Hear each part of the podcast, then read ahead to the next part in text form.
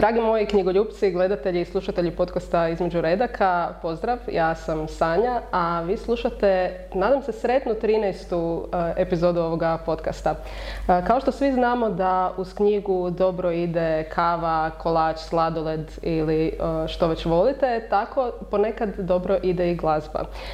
To je čisto nekakav uvod za mog današnjeg gosta, jer za razliku od svih ovih gosta i gostiju s kojima sam pričala u ovom podcastu, ovaj gost ni na koji način zapravo zapravo nije vezan uz knjige.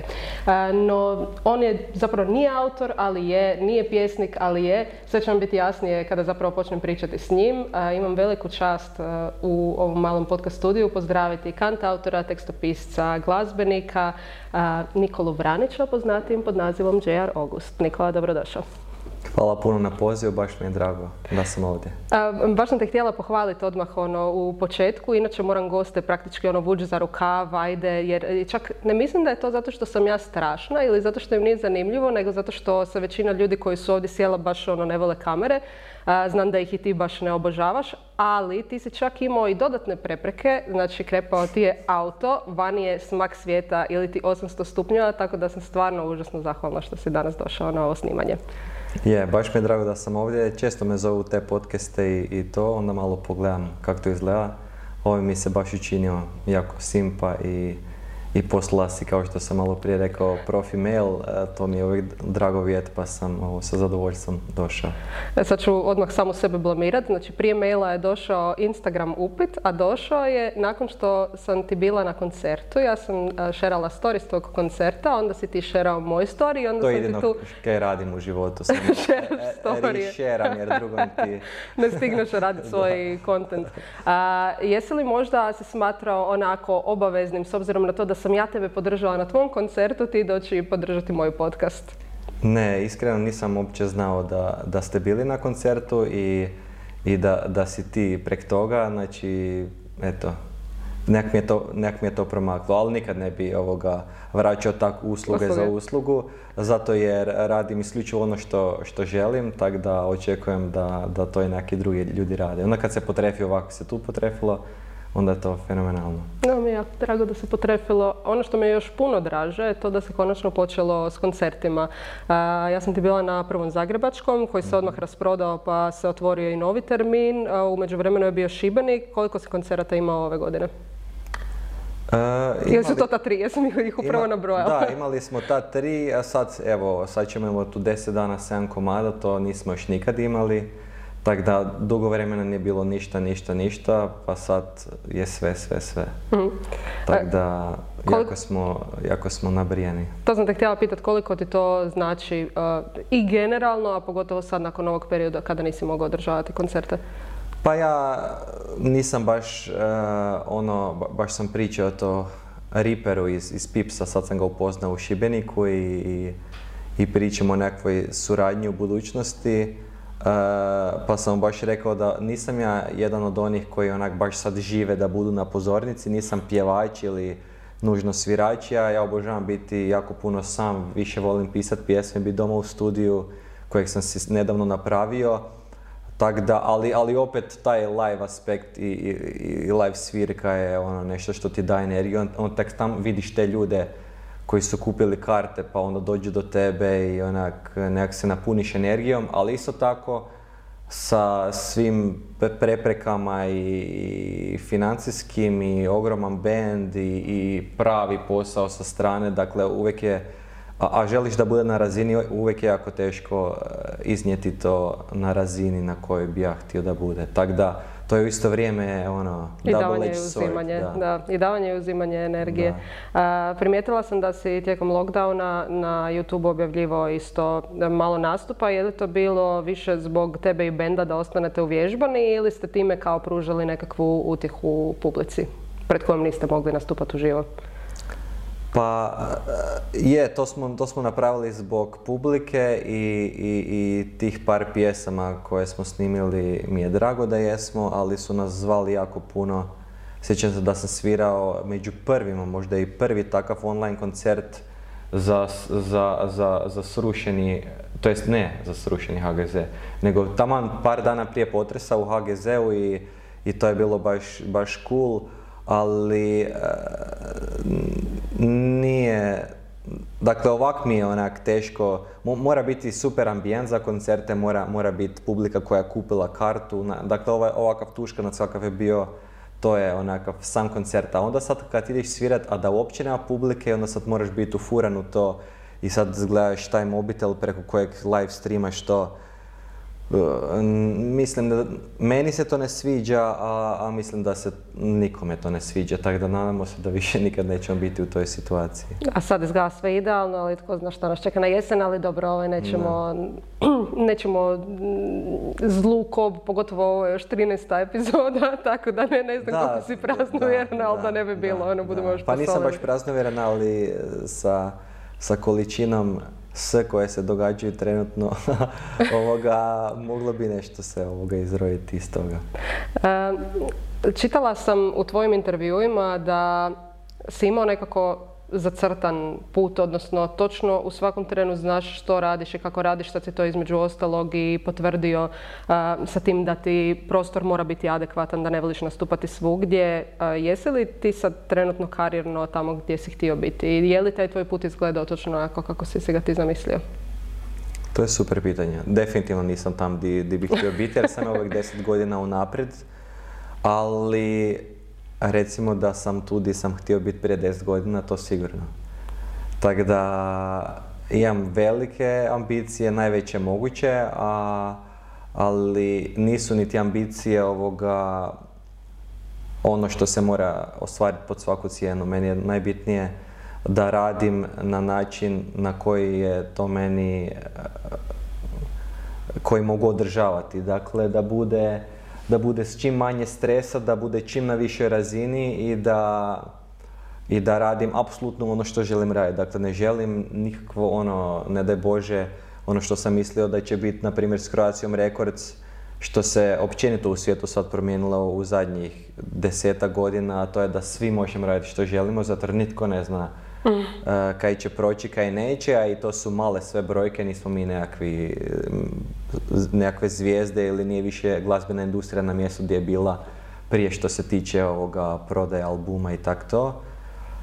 tako da ja radim apsolutno sve što želim i na način na koji želim i nadam se da će to tak ići, samo se nadam da će to ići svaki, svaku godinu novu stepenicu i da ću jednog dana moći živjeti od toga. U potpunosti. U potpunosti i mm. namjeram to raditi cijeli život, bez obzira na sve. A sad, mhm. bilo bi super. Kad Bili bio ispod mosta, svirao na, ne znam, gitari ili sintiću ili ovako na, da, na Da, pa ne bi baš sad na cesti, probao sam i to, svirao sam čak i tu po, po centru i po cijeloj obali. To je užasno, užasno fizički naporan posao, tako da apsolutno ništa u životu nije jednostavno. A, a, tako da probao sam apsolutno sve raditi, uh, cijeli taj spektar muzike sam probao i, i okusio i znam apsolutno što želim i znam apsolutno što ne želim, tako da eto, dok god je to u okvirima onog što želim, onda mi nije teško ništa. Nije bed ako možda kaskaš za onim nekim da, planovima da, da, da, definitivno nije bed. Ajmo te vratiti, rekao si da si 10 godina unaprijed, ajmo te vratiti 20 barem godina unazad, možda čak i više. mm Bilo mi jako zanimljivo čitati kako si počeo svirati, pa uputi molim te publiku koja nije čula za to. Da, s četiri godine sam dobio Sintić, uh, koji je nekako obilježio taj put.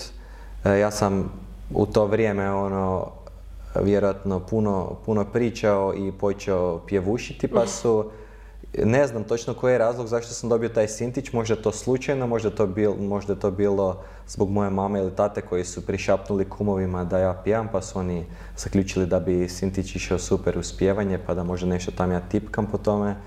I to me jako uzelo i prva stvar koju sam naučio svirati je bila My Way od Sinatre koja je bila kao demo verzija na tom sintiću, jedna od demo verzija, to naravno nisam znao da je to upravo ta i to mi je onak fora jer, je, jer, baš sam sve radio my way e, koliko god sam mogao kroz cijelu kroz cijeli život, kroz cijelu karijeru, ako sam tvrdoglav, što se ma što se svega tiče, sam to tvrdoglav.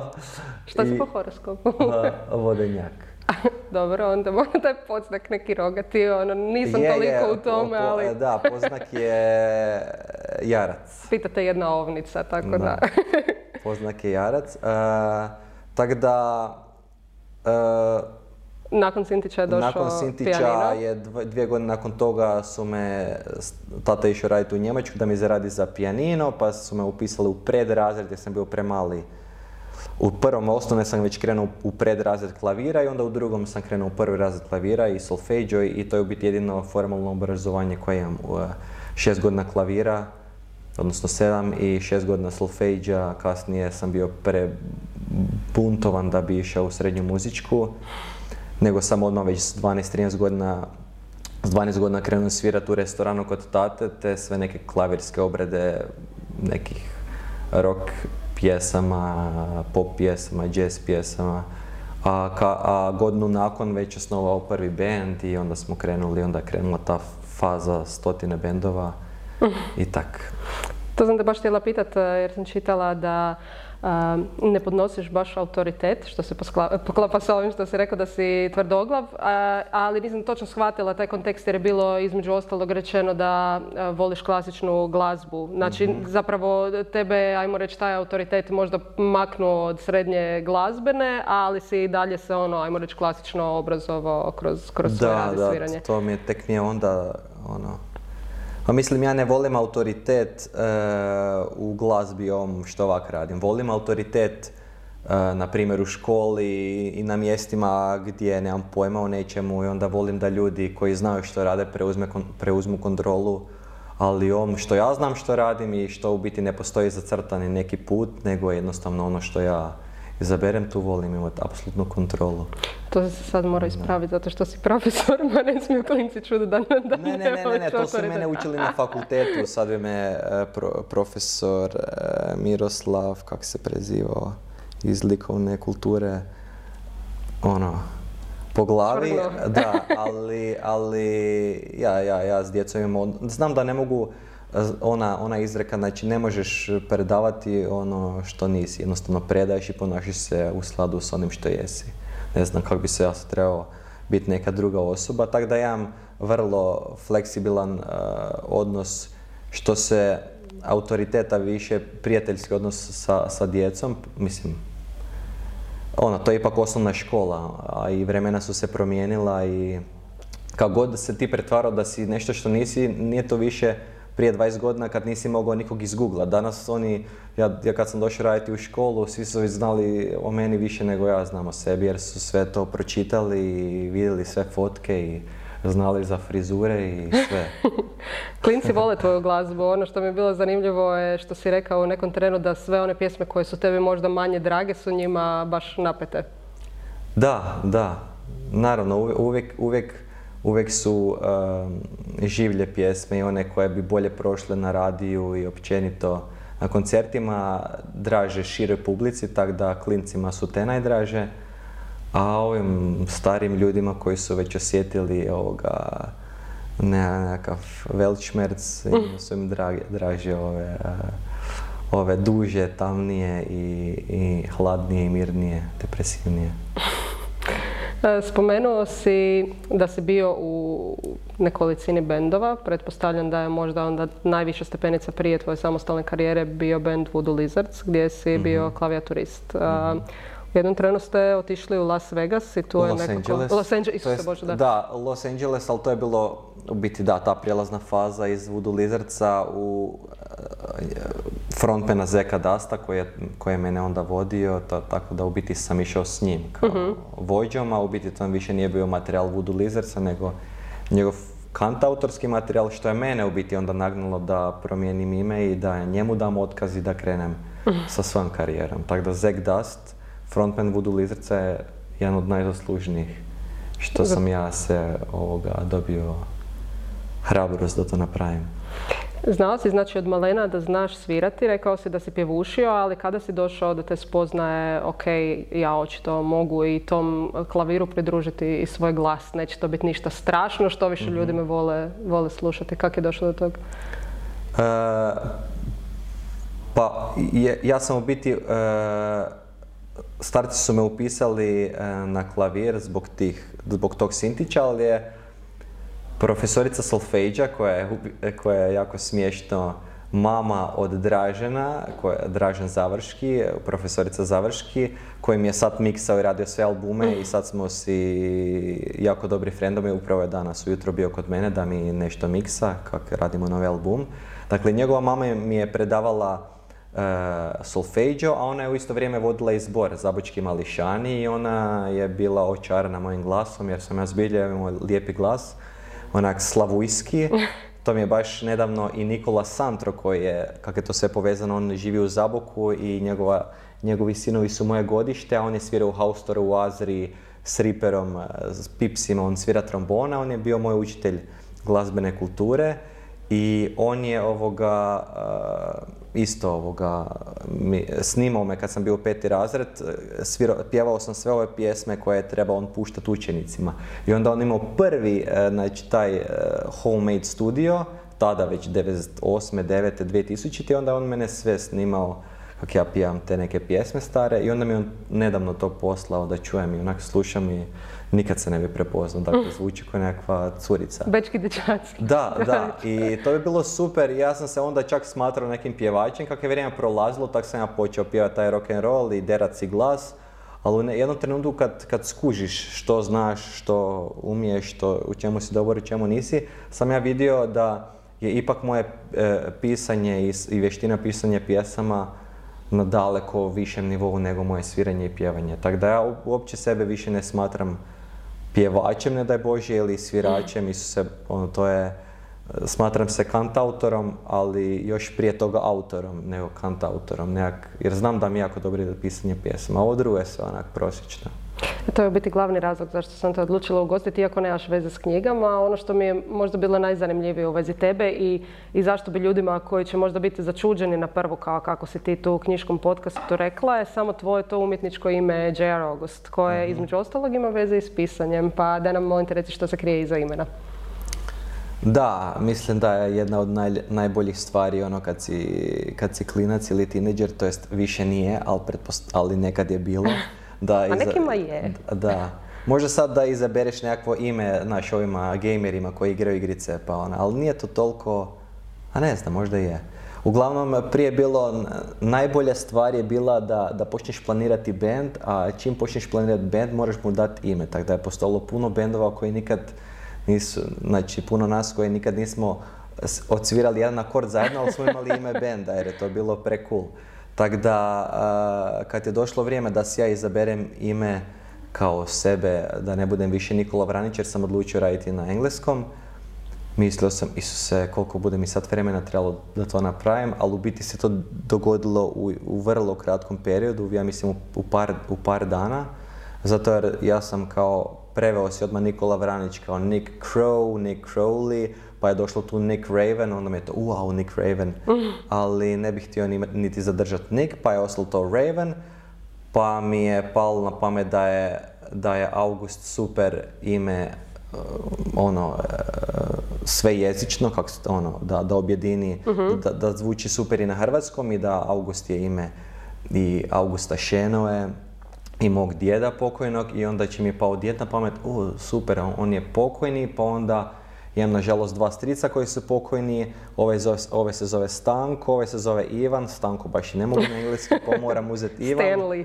pa to je John i tak sam odlučio uzeti John August, onda sam vidio da je to neki ovoga scenarist e, iz Hollywooda, pa sam odlučio staviti Raven između, pa mi je kao najdražu pjesmu Edgara Allan Poe, pa Edgar Allan Poe, E.A. Po, pa A.G. Matoš, svi oni koji su meni jako dragi, pa sam odlučio ja kao J.R.August. Vidiš, trebala sam tebe angažirati, ja sam nedavno promišljala isto kako, eh, sad da ovaj, ne, ne, ne monopoliziram ovaj, ali ajmo reći da sam se igrala isto sa nekakvim pseudonimima uh, koji bi opet imali nekakvo značenje i onda ono za početak čim idem skratiti uh, svoje ime uh, je SS Jung Itz, što onak baš stvarno nije idealno.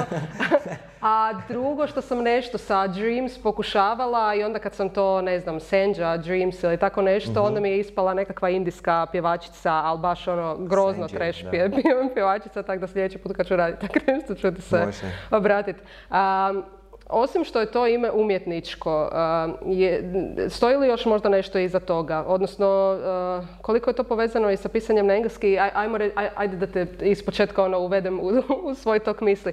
Jako puno domaćih autora, mislim da dođe uvijek na, na tu točku gdje se pita, znači pričam sad o knjiškim autorima konkretno, gdje se pita da li da idu sa svojim imenom ili da idu pod nekakvim pseudonimom. To je između ostalog i možda i zbog srama, ali i postoji zapravo ta činjenica da strani autori kod nas puno bolje prolaze nego domaći. E, tako da znam dvije autorice, recimo konkretno ljubavnih romana, Ina Moore i Kate Mitchell, to su zapravo Ina Špiček i Kate Mić. One su zaključile da će jednostavno kao Ina Moore i i Kate Mitchell bolje proći nego pod vlastitim imenom i prezimenom. Koliko je to imalo veze sa tvojim umjetničkim imenom, a koliko si jednostavno htio ono, oformiti nekakvu drugu osobu na sceni sa tim drugačijim imenom?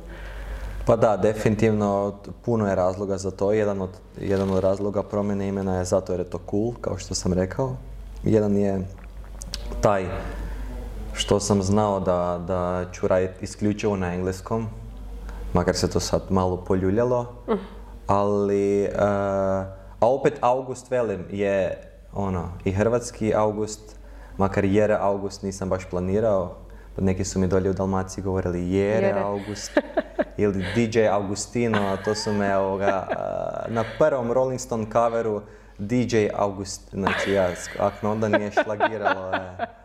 Pa gle, ono, šilterica još ti samo Uglavnom, mislio sam da je jako, da, da, je jako da, da će biti jako jednostavno ljudima napisati to ime je.r.august, a onda uvijek su problemi čak i s tim. Ali imam još jedno tu unutra skriveno, zato jer u biti nije John Raven August, nego je John John Raven August, ali ovog drugog Johna ne želim otkrivati, to je skriveno u pjesmama, pogotovo u prve četiri. Tako da ima jako puno tih stvari. Ono, je, meni je bilo jako zanimljivo, ali sad uh, Nikola Vranić definitivno nije, znaš, to nije uh, Arsen Dedić, mislim. Da, da se ja zovem Arsen, dobro, to bi bilo opet zauzeto, tako da opet nije dobro. Ali eto, Nikola Vranić nije, nije baš ono... Nije ti bilo zvučno? Nije bilo zvučno, a i, a i mislim, eto, ovo, ovo je definitivno bolje. A sada da li to pomaže ili odmaže, mislim da niti pomaže, niti odmaže da je to jedino ovoga strana muzika se uh, strana muzika ljudi poput mene koji su Hrvati a rade na engleskom se definitivno zapostavlja i zanemaruje ali ja sam prihvatio da će to biti tak već na početku tako da jednostavno moraš biti ustran i uporan pa ono eto niko se nije nadao da će da će autor i izvođač na engleskom jeziku dobiti porine i sve te nagrade i onak puno presedana se tu ovoga, puno toga se dogodilo što niko nije mislio da će se dogoditi, tako da eto. Da, znači ne ideš, da ti ideš onako kako si se zacrtao kao što si rekao, znači nije na tebe utjecalo to šta će neko drugi misliti kad pročita tvoje ime, nego je to tebe bilo ovaj, tvoje. A što se tiče pisanja na engleskog, kako to da si počeo, e, zato što ti je to bilo isto cool ili zato što se možda nisi mogao na hrvatskom izraziti e, onako kako si htio? Pa ja sam imao 40-ak, 50-ak pjesama na hrvatskom, ali to band u kojem sam tad svirao, vidio sam da neće biti ništa s toga, ja sam sve naravno gurao koji uvijek. Tako da sam ja to sve bacio u smeće i krenuo raditi na engleskom u 20. godini i onda je to eksplodiralo. Jednostavno vidio sam da mi je to puno bliže, a eto, sad prošlu godinu sam napravio cijeli album na hrvatskom i opet to mi je sad ultra zanimljivo i, i ultra lagano praktički mi je došlo. S tim da sam mislio da neću ništa ja pjevati jer se nisam naviknuo na svoj glas i hrvatski i sve to. Tako da sad sam se i na to naviknuo, koliko puno radim na tome i slušam to, tako da eto. Možda će biti jednog dana i na francuskom, uopće nije, jezik je ono samo sredstvo prenašanja poruke, a sad ako razmišljaš i sanjaš na engleskom, to će ti biti prioritet ili lakše. Ako to radiš na hrvatskom, mislim, nije, nije isto. Svaki jezik ima svoje zakonitosti i flow i eto flow. Tečnost, tako da hrvatski teče, ali na drugačiji način nego što, to teče engleski, na primjer.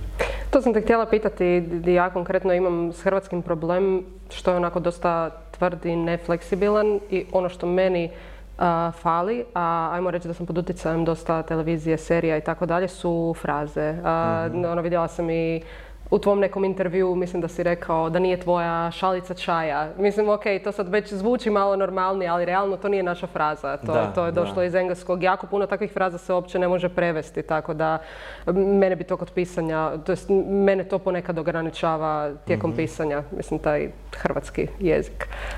Da, je, jednostavno ja obožavam Rundeka i Solorad i Haustore i Pipse, ali moraš biti jednostavno puno, puno poetičniji što se mene tiče.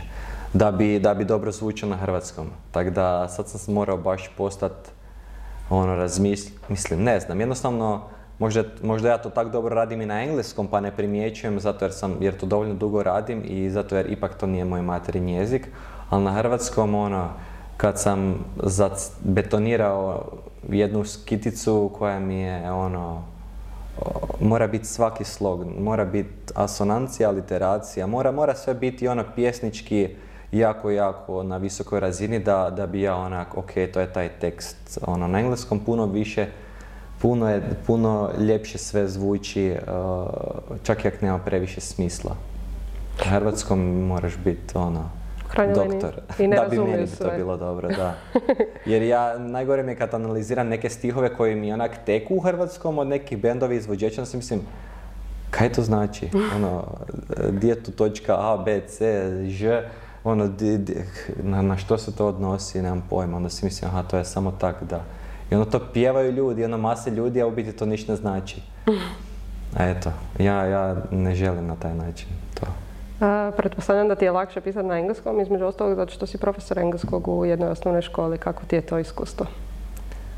Pa super je to, ovoga, nije baš da mi pomaže u pisanju zato jer, jer je to totalno, ono, koristiš određeni jezik i način govora, makar su sad učenici sve izloženi engleskom i sve talentiraniji, pa ono, neki pričaju bolje od mene, iskreno. To je nevjerovatno, ono, djeca u sedam razdu, osam razdu rasturaju. Ne nužno da tak dobro onda i pišu, ali je naglasak kao da su rođeni u Americi. da, naglasak, e, dakle, elokventnost, evo, bolje od mene. Tako da, to je super, ali opet, još uvijek je većina, ono, moraš pričati taj engleski učiteljski da, da, da sve možeš pokriti. Pretpostavljam da, britanski engleski. Da, da, da. E, tako da, eto, ne pomaže mi previše. Mora, to je, opet, ovo je pisanje pjesma na engleskom, moram, ono, ima puno zanimljivih, evo, bonus za neke koji rade na engleskom, a imaju problem sa rimama. Dakle, ja sam to davno otkrio. Imaš rhyming dictionary, napiši lijepo rhyming dictionary, i neke ti zašteka sa rimama, samo pišeš u Rhyming Dictionary, tak sam napisao e, Black Limo pjesmu koja je imala 50 i nešto kitica. Dakle, sa limuzin, limuzin, e, kaj se sve rimuje, tam imaš 51 riječ koja se rimuje sa limuzin. Ja sam napisao 51 kiticu, onda sam prebrao najbolje i složio priču da ima tijek. Tako da to je posao bio 4 mjeseca da se to kvalitetno napravi.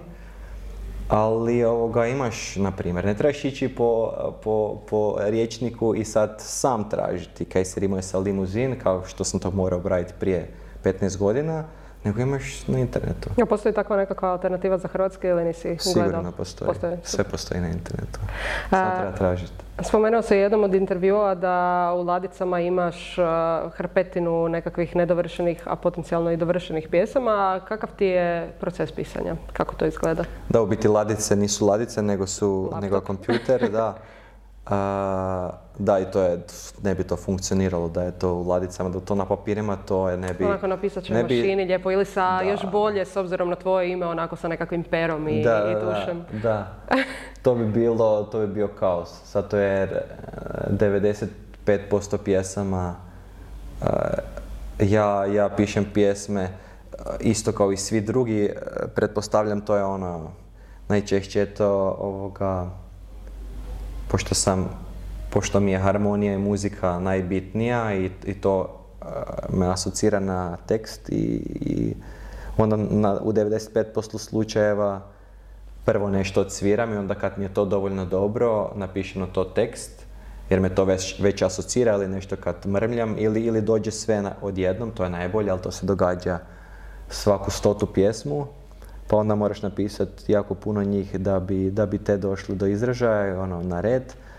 A, a, a najmanje njih dolazi ono da sad napišem tekst, na primjer nekakvu poeziju ili nekakav tekst pa da to idem u, uglazbljivat, to je ono zadnje. Ali, ali ovo kad imam foldere na kompjuteru, onda ove koje ne dođu same od sebe, onda mogu skakati. A, da vidim malo ovu, e, boka ima, pa onda tu nešto dodam, pa pročitam nešto i mislim, Isuse, kak je ovo dobro, ono, to sam ja napisao, idem to završiti ili Isuse, Bože, moram ovo zbrisat, ovo je seljački i tako. to zvuči kao tok misli bilo kakvog autora ono, na, na svijetu. Da, inače, inače ja sam, uh, Change of Seasons je bio taj moj prvi EP, koji je na kraju završio, te četiri pjesme su završile na mom albumu od prošle godine koji se zove Murky Waters.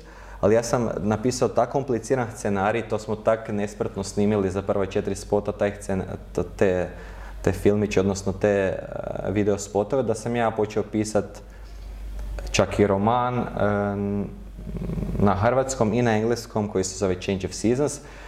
Nakon nekog vremena to preraslo u scenarij pa se opet vratilo na roman i, i strah me da to nikad neću završiti, ali tak mi dolazi. Ono, jednostavno to totalno drugačiji, ono, kak je na jednom jeziku pisat poeziju, pa onda opet poezija nije poezija pjevana, tak, tak je i ultra teško i ono, ultra komplicirano pisat e, romane, tak je opet drugačije pisat scenarije, tak da probavam i ono da vidim kak je to, ali doslovno ono, jasno mi je zake, zake puno ovih e, pisaca su bili alkoholičari, ono, dođe ti nakon 20 stranica, nakon što pišeš i tipkaš i, toliko si fokusiran na to, tak si potrošen i ono dođe da se napiješ. A ja ne volim alkohol, ali nakon tog ovog mi, mi dođe da se napijem. Za razliku od pjesama koje su onak vrlo light prema, prema pisanju romana ili, ili proze. Ono. Sad mi savršeno uletio, zapisala sam si o nekom trenu stihove Dobriše Cesarića, Rakije, Rakije, Amo, jer utjehe nema u vodi. Da, da, Tvoji svi albumi su vezani uz vodu i ti si na neki način utjehu našao u vodi. Na koji način? A na, na roman ću se vratiti kasnije, moram ti priznati da se mi spojilo glavni dio ovog razgovora. Tako da ljudi ono se ne boje, ovaj, nisam propustila taj dio da pišeš roman, meni je isto jako bitan. Mea kulpa. voda, ne znam, evo sad pijemo tu vodu koja je vjerojatno izvorska. E, ne znam, voda, voda mi je najdraži element. E, ima bezbroj značenja sam po sebi. Najjednostavnija je od svega na, na ovoj planeti. Ono, odmah uz nju stoji sunce. Tako da, a u prenesenom značenju možeš raditi s vodom kaj god želiš. Zato sam ja odabrao vodu kao light motiv. Još se e, silom prilika ili neprilika bavim e, ribičijom, ušićarenjem. Obožavam kristalnu vodu, hladnu vodu, a onda opet rođen sam u Zagorju, toplice i to. Tako da cijelo vrijeme, cijelo vrijeme sam okružen vodom i volim je u svim oblicima i nekak se savršeno uklopila u to moje stvaranje i onda to je bila zadnja stvar koju sam prije negdje 5-6 godina jer ovaj Dangerous Waters je u biti nastao Crucify Me, sve te pjesme su nastale kad sam imao 23, 4, 5 godina. Tako da, opet silom neprilika i prilika je izašao te kad sam imao 30 godina, ali ja sam tak negdje s 24, 5 ono, zaključio zadnji taj, ok, želim da mi svaki album ima Waters u sebi, čak će ovaj na hrvatskom biti povezan naravno s vodom. Koji je slijed točno tih voda po albumima? to nije sigurno, ono, imam ih, velim, imam ih prek 10 sat već, ali bit će svakakve vode. A sljedeći koji će biti, bit će Still Waters, tog sam već najavio, kao mirne vode, jer će, jer će cijeli album zvučat onak ko velike, velike, velike, ovoga, velika površina vode, nekakvi blokovi vode, kao više kao jezero ili kao more, ali onak mirno. I to je opet u prenesenom značenju Still Waters 2020. kad se ništa nije događalo. I tak da, eto, u- uvijek, biram da, da sve ima temu, motiv. I, a onda jednog dana kad, kad mene više neće biti, a ostat će možda tri albuma, možda njih 30, da ono, da ljudi mogu, aha, pa to je sve onak ima nit vodulju koja se provlači kroz to. Nekakav flow. Da, opet i flow, da. Ja sam mislila da ćeš reći ostaće voda, a s druge strane imamo Da to znanstvenike sve drži koji... vodu i sve, sve to, da. A, voliš a, između ostalog i ribičiju, rekao si. Mhm. Čitaš li knjige o ribičiji? Da, u biti to su, to su bile, makar toliko sam, ja, znači YouTube je, ne mogu, ne mogu, ne mogu nekak mi je zadnje vrijeme to neugodno da kažem. Prije sam govorio YouTube je moj bog, jer, sam, jer me YouTube naučio više nego bilo ko drugi, a onda opet da nije bilo svih tih knjiga, ovakvih i onakvih i svih tih ljudi, od učitelja do ljudi s ceste, ne bi znao tak dobro se služiti YouTube-om, iako to izgleda vrlo jednostavno, ali ja imam svoju teoriju i, i u praksi mogu to dokazati. Jednostavno, e, eto kad si, kad si mi rekla, znaš, ono, daj se sjeti nekih naslova, nekih romana, knjiga koje su ti... Ja sam toliko knjiga u životu pročitao u, u određenim periodima, ja sam gutao knjige, ali samo u određenim periodima, ali ja se, ja se realno ono, priča se, ono, jako slabo se sjetim priča. Ono, imam, nek, imam, znaš, ono, sve te slike u glavi, ali kad bi sad trebao neku priču složiti, ono, ukratko objasniti knjigu, ja sve zaboravio. Za razliku od, od, filmova gdje znam, ono, vidim jedanput film i, i znam kad sam gledao, koja godina, sve znam o tom filmu. Tako da ispada da sam, da sam ono, da, zbog toga i želim raditi spotove i zbog toga e, pišem pjesme, ono, slike su mi uvijek u glavi. A, a kod, e, ka- kod e, knjiga su mi slike, ali mi nisu u obliku filma. Tako da YouTube me preuzeo prije jedno 5, 6, 7 godina, možda i više. I, i postao sam e, više fanatik za to i, i nekak se pokušavam vratiti na knjige i baciti na to zato jer čitanje ima posebnu tu. Ali jednostavno smo u toliko ubrzanom razdoblju, možda sad kad sam se riješio tih društvenih mreža, možda sad ovo ljeto napokon krenem čitati. Bez brige nije se riješio, nije se maknuo od društvenih mreža, samo ih je maknuo s mobitela. Da, Da, odmah da. tvoji fanovi ne padnu ovaj, da, u šok. Da. A, toliko bliskih prijatelja mi je u, u zadnje vrijeme poklonilo svoje knjige i, i ja ništa tog nisam pročitao, tako da napokon nadam se da, da ću...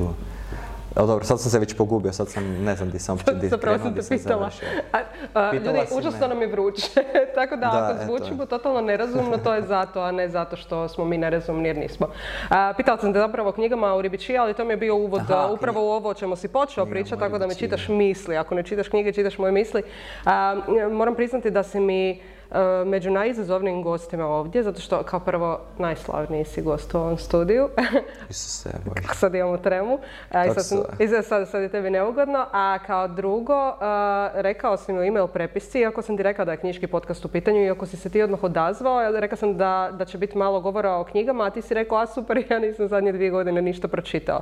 Tako da, a, sad si u, u principu objasnio zašto je tomu tako. Naravno, znači i ja sam isto osobno, znači radim u knjižarskom lancu, imam pristup a, knjigama, znam što je dobro, što nije, primam preporuke sa svih strana. S druge strane, mene ova pandemija i potresi su me, baš su mi ubili koncentraciju. I e, znači tu je još dio gdje se ja sama bavim pisanjem. I onda kad imaš posao, kao što i ti i ja imamo, i onda imaš samo toliko slobodnog vremena za obitelj, prijatelje i, i svoje pisanje i jako je teško naći vreme, vrijeme za čitanje, tako da eto, nadam se da sam, da sam te objasnila, da sam nas izvukla oboje zašto onako možda Je. malo slabije čitamo u zadnje vrijeme, ali ono što me e, zanima je, znači da, zamolila sam te da izdvojiš neke knjige koje bi mogli ovako izložiti s obzirom na to da nisi autor. Rekla sam ti da možeš navesti knjige koje voliš, mrziš i tako dalje, a da ćeš mi onda u podcastu objasniti zašto koja knjiga. Ne moraš ih prepričati, ali možeš mi reći zašto si izabrao upravo Znači ove sad tu ja naslove. pogledam tu i ma- malo nešto pričamo o tome. ja. Tako je. Odlično, možemo odmah sa Harry Potterom krenuti. E, možemo, zapravo bi voljela objasniti ovaj glavni razlog zašto sam te zvala ovaj podcast. Znači, ja sam apsolutni Harry Potter freak i to znaju, znači svi koji mene znaju i nažalost svi koji gledaju ovaj podcast jer mislim da je možda jedna epizoda prošla da ja nisam spomenula Harrya Pottera jer totalno nisam normalna za njim. I onda moj muž, kako je tvoj veliki obožavatelj, kao što i znaš, uhvatio je nekakav tvoj story gdje si pokazao svoj studio i rekao je, gle, u pozadini ima Harrya Pottera, ja sam rekao, to je moj čovjek i njega moram pozvati. Tako da da pače možemo krenuti s Harryem Potterom. Ne, ne, zašto? Jel to među ovim knjigama stavit ćemo na policu knjige koje mrziš pa ćeš mi onda objasniti zašto? Ne, ne, ne mrzim, uopće ne mrzim, nego ih nisam pročitao. Isuse, ne. Znači... Stop, zaustavimo snimanje, odi doma u Zaboru. Znači, to su knjige od Jasmine, od moje djevojke, koja, ja sam se tamo negdje prije dvije, tri godine, sve knjige koje sam imao sam podijelio ljudima iz zbora benda, imam puno knjiških moljaca. I ovoga, neke sam dao u knjižeru u Zabok, neke sam odnio u klanjecu školu, neke sam ne znam niti kam. Bilo je toga dosta. A Jasmina naravno, ona ništa ne baca, a naravno nikad ne bi niti dala ove koje je, koje je mama kupila i, ne znam ko sve ne koje je prikupila. Dakle, ja sam ogroman fan Harrya Pottera, ali nikad nisam čitao knjige jer mi to nije bilo napeto onda kad je bilo svima napeto, zato jer sam ja jedan od onih likova koji... Joj, sad svi to rade, ja ne smijem to sad raditi, ne budem to sad radio. I sjećam se prvog Harrya Pottera, 98. to ima upravo uh, braća Santro su to imali od ovog od Nikole Santra kojeg sam spomenuo kako uh-huh. trombonu svim ovim bendovima poznatim, koji je bio moj učitelj. Ne, svaki put kad pričaš trombonu uvijek pokažeš. Da, da. učitelj e, glazbenog. Tako da sjećam se točno tog trenutka, to je bilo 98. i ne, i ne znam da li to je bila njihova knjiga ili su posudili u, e, u knjižnici. Ali me to već onda zaintrigiralo, a kako je to onda buknulo u roku par dana, više nisi niti mogao posuditi te knjige, svi su to kupovali, onda sam odlučio, ok, to me ne interesira. I onda je došao prvi film, pa smo gledali prvi film, pa sam mislio, ok, ne budem sad čitao knjigu nakon filma. I onda su na kraju prošli svi filmovi, ja sam to jest većina filmova, ja sam u međuvremenu upoznao Jasminu, i jedan put kad sam sjedio doma kod nje u sobi, sam otvorio prvu stranicu, mislim da prve knjige i krenuo čitati prijevod, je bio na hrvatski i ona ne sviđa mi se taj stil. Već sam bio preodrastao i nije mi to već bilo napeto, jer sam u to vrijeme čitao Hesea i to i onda mi je to bilo totalno tako da prošao mi je vlak. Možda, možda ću se odlučiti za čitanje svih njih, najvjerojatnije na engleskom. I to obećavam Jasmini, a evo mogu obećati i tebi.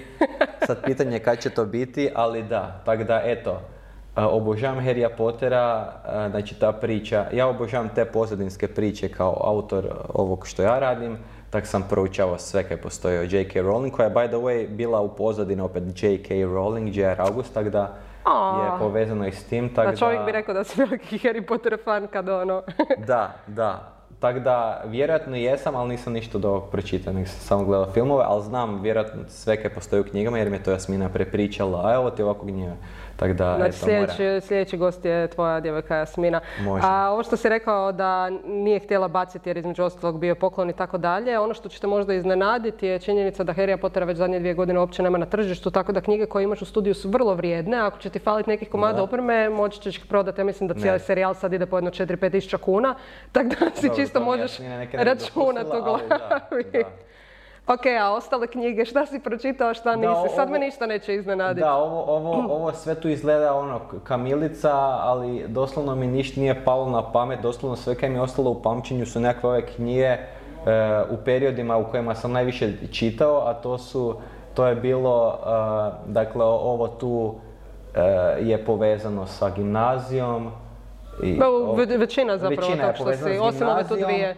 Ovo tu je povezano sa osnovnom školom, ja sam to čitao negdje četvrti, peti osnovne. Dakle, sve ove mogu uzeti? Da, naravno, zato su dakle, tu.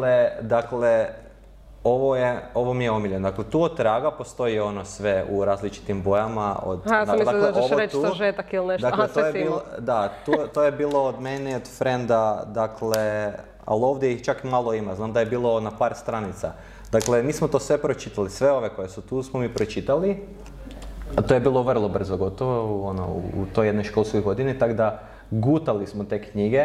Naravno, meni su naj, najdraže bile ove jer smo mi radili to kaj su oni radili, ja obožavam ribičiju, nakar je rijeka Mississippi, e, mi smo radili kućice ovoga, i sve ovo kaj su oni unutra radili smo praktički mi radili, makar je prošlo 150 valjda godina od ovog njihovog, toliko smo mi bili za ostatku, to je bilo u 90-ima kod, kod nas u Hrvatskoj. Ali da, jer, jer sam, jer živim i dalje na selu, živjeli smo i tad na selu i ono, mi smo se cijele dane živjeli taj Huckleberry uh, lifestyle do neke mjere. A, ovoga, a nakon toga smo ja i friend prešli na, na inspektora Poirova, to je napisala, kako se zove, Agata Kristi. Agata Kristi i postali smo opsjednuti s tim, tako da smo sve knjige koje postoje e, smo prošli. I onda smo se natjecali, ne, ne mogu vjerovati, ono, to djeca u današnje vrijeme sigurno se Šta ko će brže više- pročitat, Ko će ko će brže, više ko će više pročitat i ko je pročitao nešto i onda bi se tak mi tu natjecali, onak rješavali zločinu naprijed i tak. Tako da to je ta nekakav... uh, a onda već pred kraj osnovne škole sam počeo čitati Jack Londona i, i Poa i to. Lovac u žitu mi je jedan od omiljenih, uh, to je taj kraj osnovne.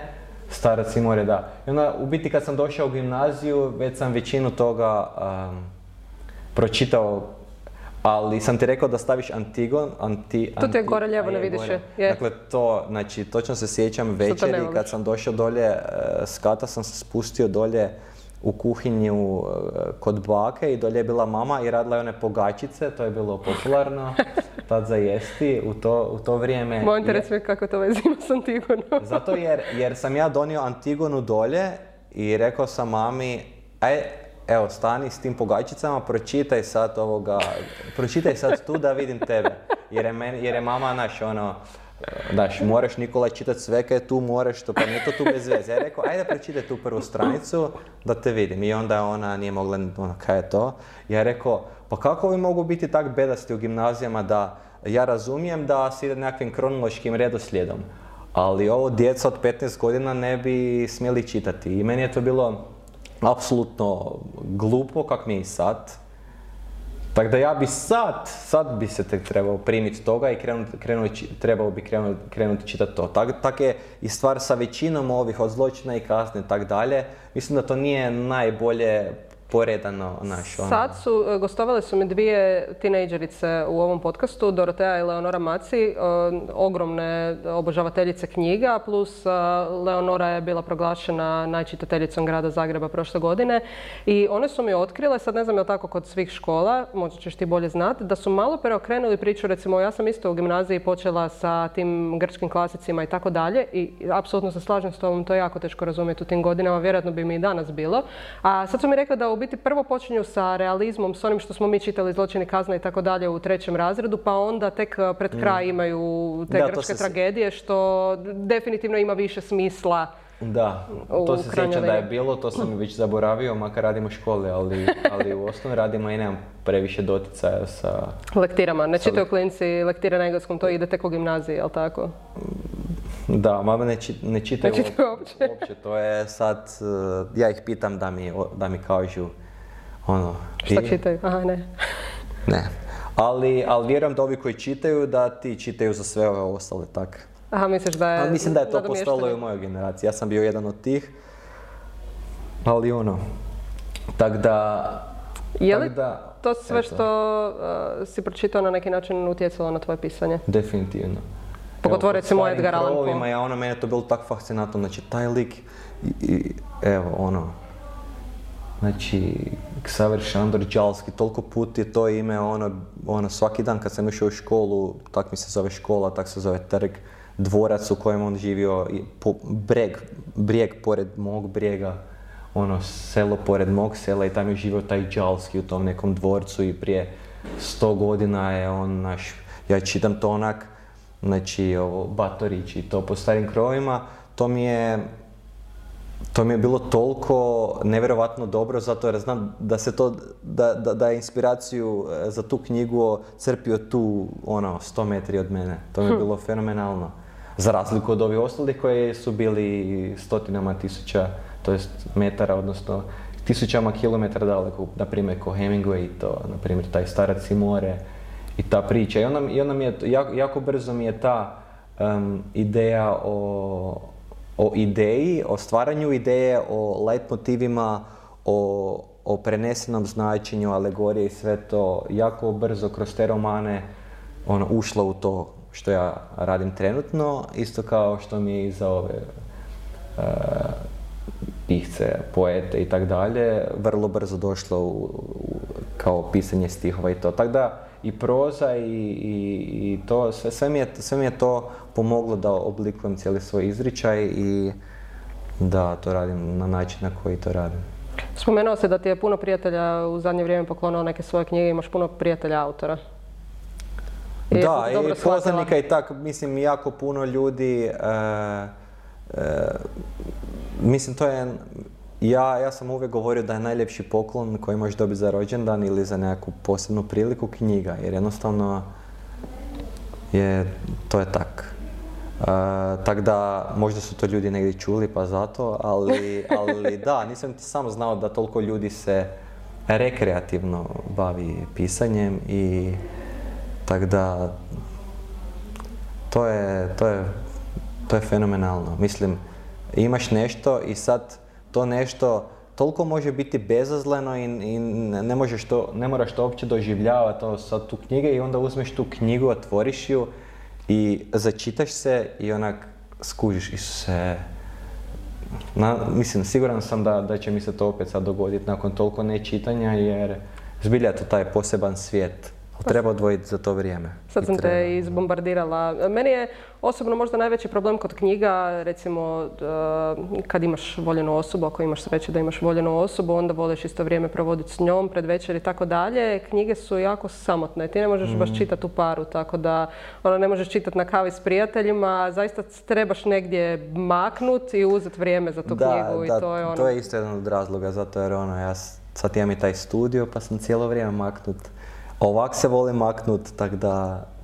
ako ništa drugo, tvoja djevojka Jasmina radi na tome da ti ono, tom nekom podmuklom psihologijom gura Harry Pottera izađe u studiju i ja ovim putem čestitam. A, da li ti išto znače u životu knjiške nagrade, odnosno bili možda neku knjigu pročitao ili pogledao zato što je osvojila knjišku nagradu, a objasnit ću ti kasnije zašto te to pitam. Ne, to je ista stvar koji sa bilo kojim umjetničkim dijelom ili muzikom ili ono sad zato je netko dobio gremija ili Pulicera ili, ili Porina. Mislim, zato te pitam, e, što bi rekao koliko ljudima, e, koliko tebi znači Porin i koliko ljudima koji možda nisu čuli tvoju glazbu do sad znači to da si osvojio Porina? da, to je, to je ovoga vrlo sve čudno, zato jer nagrade nagrade, dobiješ nagradu zato jer je jedan, dvoje, petoro, stotinu ili u slučaju porina oko 1500 ili 2000 ljudi, najviše ljudi je glasalo da ti dobiješ tu nagradu. I to je onda ok jer uzmeš kao ok, za mene je glasalo najviše ljudi koji su u, tom, u, to, u toj selekciji. isto kao što je 6000 ljudi za Oscare koliko se sjećam. Tako da, i onda sad računaš, ok, 6000 ljudi, ali to je tako mali taj broj ljudi. Više od pola njih možda ti nisu poslušali, nego su na temelju toga što si ti u medijima ili što si ti trenutno the hot stuff, pa su onda, e, bolje da damo njemu, nego ovim ovi su već dugo tu. Tako da to ima određenu težinu, a opet po drugoj strani nema baš nekakvu težinu. Najžalosnija stvar u svemu tome je što kad ti staviš fotku na internet sa nagradom, ti si glavni car, ti si ovoga, e onda si, sad si ti, sad si ti tu nešto, a prije toga nisi bio, što je vrlo nepravedno prema svima nama općenito, jer nagrade dođu i prođu, a onda opet po drugoj strani trebaš cijeniti nagrade zato jer su te stavile opet na mjesto znaš, koje ti može pomoći da dođeš do nekog broja ljudi, a onda opet nije toliko prije da, jer živimo u vrlo insta uh, vremenu u, u 2021. godina kad ono, jedan dan si dobio porin, drugi dan te se više niko ne sjeća zato jer je nešto, neko drugi dobio neku drugu nagradu. Tako da, to mi je bilo jako lijepo vidjeti uh, uh, Dilana kako priča o tome, ono, svaki put kad su mu te nagrade i nekakve hvalospjeve na, ono, pitali ga u vezi, vezi toga, onda bi on govorio da, ovaj tjedan, a sljedeći tjedan, sljedeći tjedan opet sve iz početka. Tako da mislim da nagrade su tu opet dvosekli mač, mogu te zavarati, mogu, mogu neke, znaš, možeš se razbahatiti ili mogu te rastužiti jer, jer tjedan dan nakon toga više, znaš, više niko ne priča o tome, tako da vrlo je to ono, ono, vrlo je to, ne, ako, ako ideš raditi nešto zbog nekakvih nagrada i priznanja, onda, onda ti je to najgori mogući, eh, ono, najgori mogući korak koji možeš napraviti. Tako da ne, ne čitam knjige, ne gledam filmove koji, koji nužno zato jer imaju nekakve nagrade, nego nekak pokušavam osluškivati ono, uh, ono što znam da bi moglo biti interesantno. Tako da vrlo, vrlo bitno je birati i ime, Jer August, zato će to privući pažnju, Nikola Vranić baš i ne. Ok, čim, znaš, čim ti pričaš da su ti svi albumi Waters, čim ti imaš neku poveznicu, odmah to ljudima, znaš, imaju se za što uloviti. Tako da, to su sve ključni koraci, pogotovo u, u današnje vrijeme, kad je sve tako odmah i sad. A nagrade, ak dođu super, ak ne dođu, ja sam svoje odmah podijelio i to im je bilo super, makar neki nisu... Kako podijelio? Pa dao ljudima koji su sudjelovali u tome, na primjer Draženu, nekim ljudima iz benda i tak. Znači nemaš kao fizičke kipiće ono kod, Da, jednog sam morao doma ostaviti kod tih knjiga Zbog za Jasminu jer mi nije ovoga, jer sam htio ja sve data, jednog sam morao ostaviti. Tako da, Drago mi je kad mogu, znači super izgledaju ta nagrade, baš lijepo su dizajnirane, dizajn mi je najbolji kod tih nagrada. Naprimjer, Poren je isto fenomenalno, lijepo ga ono, proziran je onak svjetlo lijepo svijetli kad, kad svjetlo nekak pada na njega i to je super. Ali to je onak, znači sad ti imaš tu nekakvu nagradu uh, koja te sad podsjeća kako si nekad bio osvajao nagradu, sad ti više ne osvajaš ili, ili si ti sad tu ultra mega cool jer imaš sad tu nekakve nagrade. Ne, meni je najveća nagrada ovo, na primjer. Sad si ti napisao knjigu i sad ti imaš tu svoju knjigu tu i to je tvoj rad. Tak jedan album, znači ono, ok, to je moj album, to je moja nagrada. Ja sam uspio to speljati do kraja, kako sad na, namjeravam speljati do kraja ovoga, taj Still Waters, jer je to toliko muke, znoja, truda, evo, odmah mi zadrti glas. Ono, jednostavno, toliko je to, moraš vjerovati u to što radiš. Tako da je, isto je za bilo koje drugo umjetničko djelo. A nagrade onda daš ljudima koji su, kojima će one više značiti zato jer, znaš, teško je platiti sav ta, taj rad, energiju, sve to od drugih ljudi i onda kad im proslijediš nekakvu nagradu, onda, onda se oni osjećaju jako dobro i onda je i tebi srce na mjestu. Uh, hoćeš li svoj roman, ako ga isto is, ikad ispeljaš do kraja, pisati kao J.R. August ili Nikola Vranić? E, da. I hoće li naslov, e, čekaj, rekao si u biti da već imaš naslov, jel tako? Da, naslov je od prvog, od, naslov je u biti Change of Seasons, da, kao mm-hmm. što je bio i, kao što se zove i pjesma. Znači, a ga ja ne budem speljao do kraja, onda, evo, sad ti si... E, svjedok? Ti, si svjedok, možda tebi mogu ovoga platiti ili se dogovoriti. Kada ti kogo Znači, imam tako fenomenalnu ideju Jel, da... jel, jel nam smiješ išta reći uh, oko toga što pišeš, uh, radnja, nešto onako natuknuti ili si dakle, dakle, mogu nešto natuknuti, najrađi bi, ja, ja uvijek se izlajem o svemu i to mi je, to mi je mana. za godinu dana neki domaći autor objavio ovo tu. Dakle, mogu, mogu reći da je koncept toliko e, super i super je to zapakirano i Eto, kako se to dogodi, zato jer sam ja htio napraviti četiri spota koja bi bila u četiri godišnje, u četiri doba za četiri različite pjesme i to je sad preraslo u, na primjer, ideju za film ili ideju za roman. Ja sam napisao sto stranica već knjige i sto stranica skripta, tako da sam nekakve nove vještine u sve okrenuo, kako se piše skript, sve to. Uh, tako da, radnja se od, odvija u 365 dana jedne godine, u, u svijetu e, o kojem ne želim previše pričati, ali, ali, ali je povezan s onim spotovima uh, gdje, gdje, je, gdje, su, gdje su snovi vrlo bitni, gdje, gdje se ne zna što je točno ovoga stvarnost, a što ovoga san. Čemo reći neka distopija? Da, distopija, ali opet na kraju se sve naravno preokrene i... Nemoj nam spojilat. Tako da, da, ali je, jako je, jako je onak, ja, jako je dobra ideja i jako sve imam dobro i imam likove razrađeni sve to, Fali ti? ali fali mi e, vještina pisanja i, i ne, ne, znaš ono, nisam ja napisao sve ove do- dobre pjesme i, e, čim sam sjeo prvi put, znaš, nek sam morao napisati tisuću loših da bi počele ove dobre dolaziti, a za pisanje nemam vremena toliko da sad ja napišem tisuće stranica nečeg lošeg da ja skužim, aha, ovo je možda moj nekakav smjerokaz za moj stil.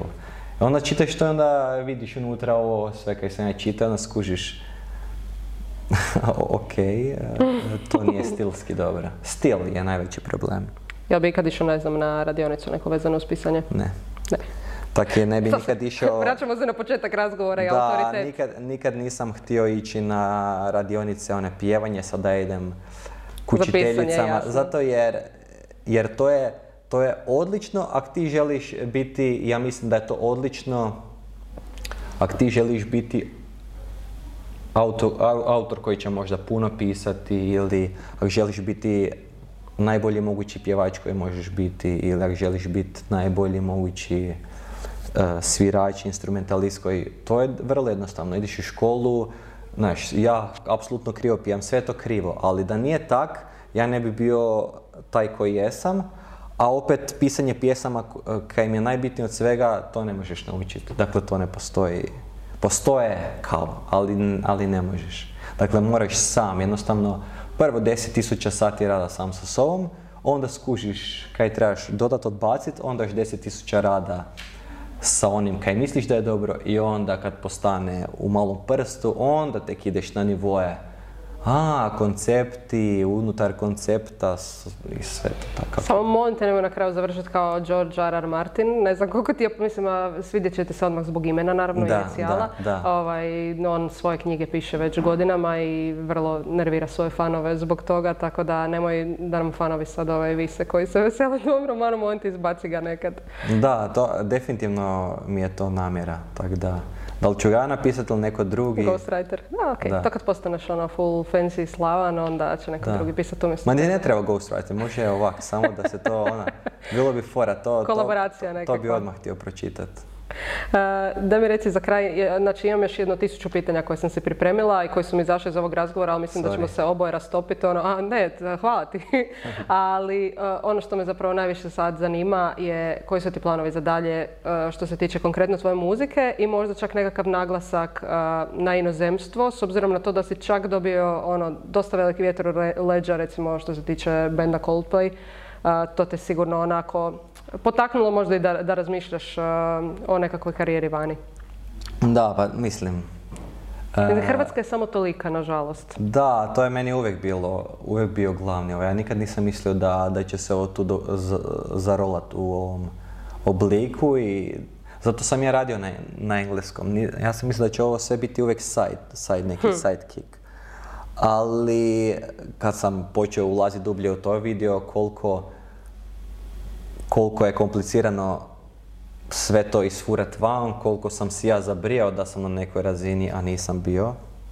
Tek sad je vrijeme, tako da sljedeću godinu ću napokon krenut svirat e, po Europi.